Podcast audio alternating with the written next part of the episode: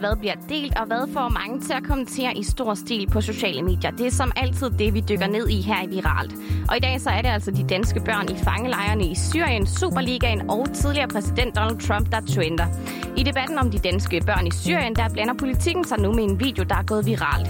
Og i går der var der fuld spillerunde i Superligaen, og her blev det altså afgjort, hvem der skal spille om medaljer, og hvem der skal kæmpe for ikke at ryge ned i første division. Og så er Donald Trump altså på banen igen og vil efter sine lave sit eget sociale medie. Din værter i dag, det er mig, Laura Brun og Jonas Emil Jakobsen. Velkommen til Viralt. Ja, godmorgen, Laura. Godmorgen. Godmorgen. Og allerførst så skal det jo som sagt handle om de her danske børn i Syrien, fordi mange har jo allerede blandet sig i debatten om at hente de 19 danske børn, der sidder i de her to syriske fangelejre, Al-Hol og Al-Rosh. Øhm, og i går så kastede politikken sig så også en diskussion med den her video, du lige nævnte. Fordi blandt andet der chefredaktør Christian Jensen, han siger i den her video, at han mener, at man skal hente børnene hjem. Og så kan du jo lige høre starten af politikens kampagnevideo her, hvor det er altså generalsekretær i Dansk Røde Kors, Anders Ladekarl, og tidligere justitsminister Søren Pind, der fortæller. Jeg har mødt børn uden fremtid. Børn, som ingen vil kendes ved. Ingen andre end deres mødre holde af. Børn, som fortjener andet end at leve resten af deres liv i et udslidt telt midt i nørken. Vi ved fra Afghanistan, at kampen mod terror er en kamp om hjerter og hjerner. Det vi gør lige nu, det er, at vi straffer børnene for fædrenes og mødernes synder. Ja, og udover de her to herrer, vi lige hørte her, så er der altså også øh, G.T. Amiri og Johannes Schmidt Nielsen, Karen Hækkerup og som sagt Christian Jensen, der er med i videoen, som altså er blevet delt rigtig mange steder, blandt andet rigtig meget på Twitter. Ja, og øh, altså Jonas, nu kan det godt være, at jeg spørger lidt dumt, men altså hvorfor er det, at regeringen ikke bare henter børnene hjem her? Ja, altså, regeringens argument er, at hvis man skal hente børn hjem, så skal forældrene også med, og de kan altså udgøre en trussel, siger regeringen, fordi de kan være trænet til at begå terror, og flere af dem er faktisk også dømt for landsforræderi. Men der er rigtig mange organisationer, der kritiserer regeringen for netop det argument, og så presser de på for at få, hentet, for, øh, for at få regeringen til at hente børnene hjem. Ja, så der er pres fra mange sider, og nu kommer polit- politikken så også på banen. Ja, og politikens kampagne den kommer altså også i kølvandet på, at Ekstrabladet sidste uge de kunne afsløre, at Forsvarets efterretningstjeneste har orienteret regeringen om, at islamisk stat faktisk har planer om at smule 350 børn ud af de her to berygtede fangelejre i Syrien. Og blandt dem er der altså danske børn. Og det der er frygten, det er, at islamisk stat simpelthen vil, vil, vil hive dem ud af fangelejrene og træne dem til at begå terror i deres hjemlande.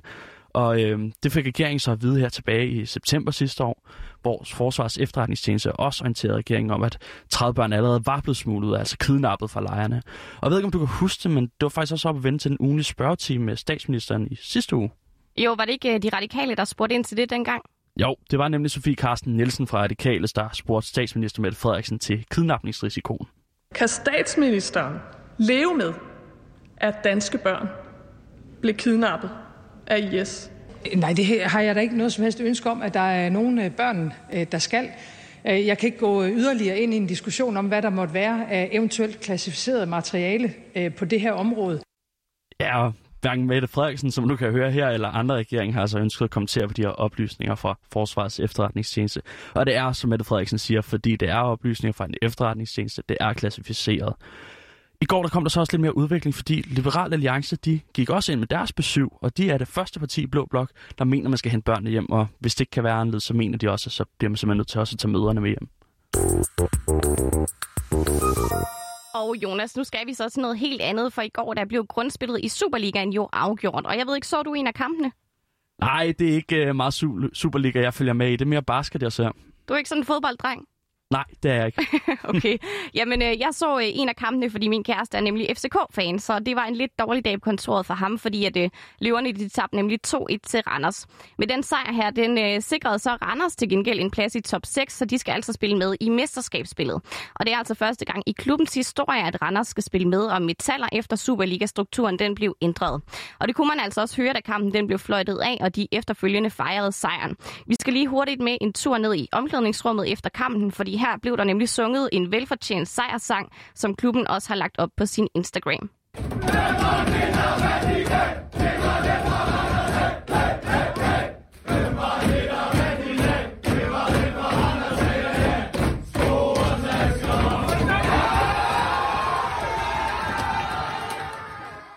var da dejligt lige med lidt god stemning der, Jonas. Ja, det er næsten helt uvandt at høre en større gruppe mennesker stå og synge og juble på den måde. Ja, der går lidt for langt imellem det lige nu. Men øh, Jonas, hashtagget SLDK, de hitter altså helt vildt her til morgen, for det er jo ikke kun Randers, der har fået afgjort sin skæbne for resten af sæsonen. Der var jo fuld spillerunde i går, og alle hold var altså i aktion kl. 17. Og jeg ved ikke, har du styr på, hvem der endte i top 6, og hvem der så skal spille om de mere kedelige pladser? Altså, nu har jeg jo allerede afsløret, at jeg ikke rigtig er til fodbold, men øhm, jeg ved, at Brøndby ligger i top, og AC Horsens ligger nummer chok. Ja, og det har du helt ret i, fordi i toppen der har vi nemlig Brøndby med svimlende 45 point. På andenpladsen finder vi FC Midtjylland og AGF sikrede sig tredjepladsen, FCK fjerdepladsen, og så endte Randers og FC Nordsjælland altså også med at spille sig i top 6. Og de to sidste hold, de sørgede selv for at sikre sig de her pladser i slutspillet efter deres sejr i går. Og der var altså stor jubel hos spillerne fra FC Nordsjælland, efter de vandt en sejr på 2-1 over Sønderjyske i går.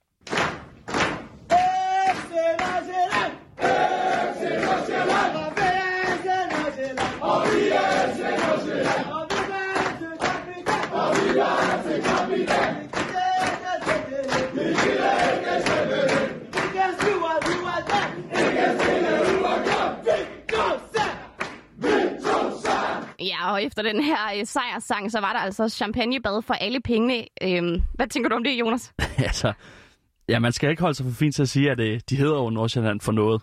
Okay.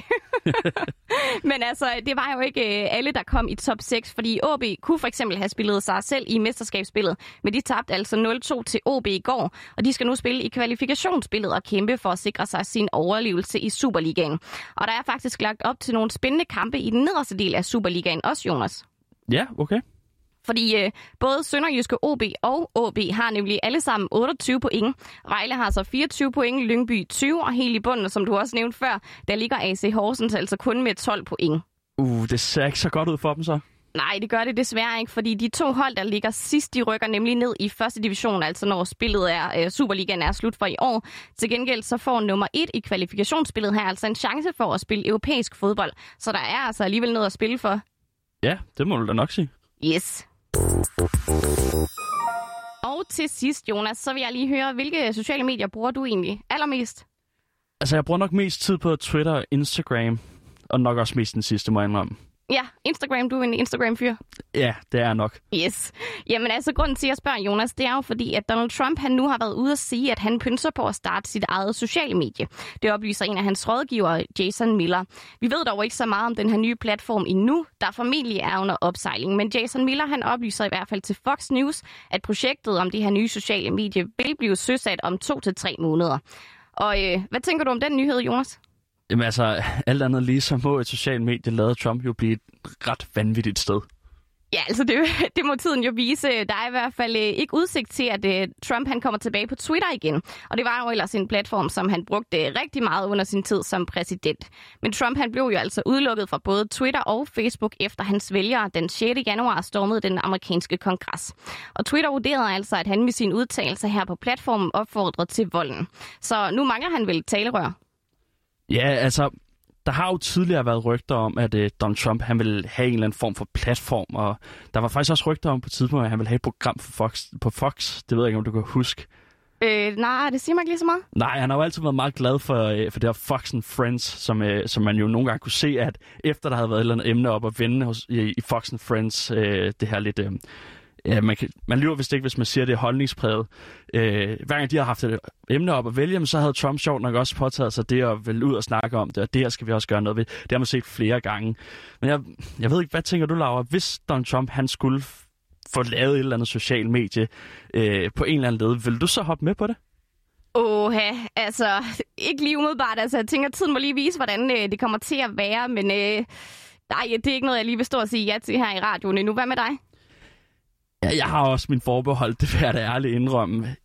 Når man ja. tænker på, hvem der fulgte ham på Twitter, og sådan, hvad man så af, især omkring den her, det her stormning af, af, af Capitol Hill i, uh, tilbage der i januar, så kan man ikke lade være med at tænke, at det også må blive rimelig hadsk, og det må være nogle højere radikaliserede folk, der vil følge ham ind på de her uh, brugere. Jeg ved ikke engang, om det vil, rent faktisk vil blive til noget stort, eller hvad det vil.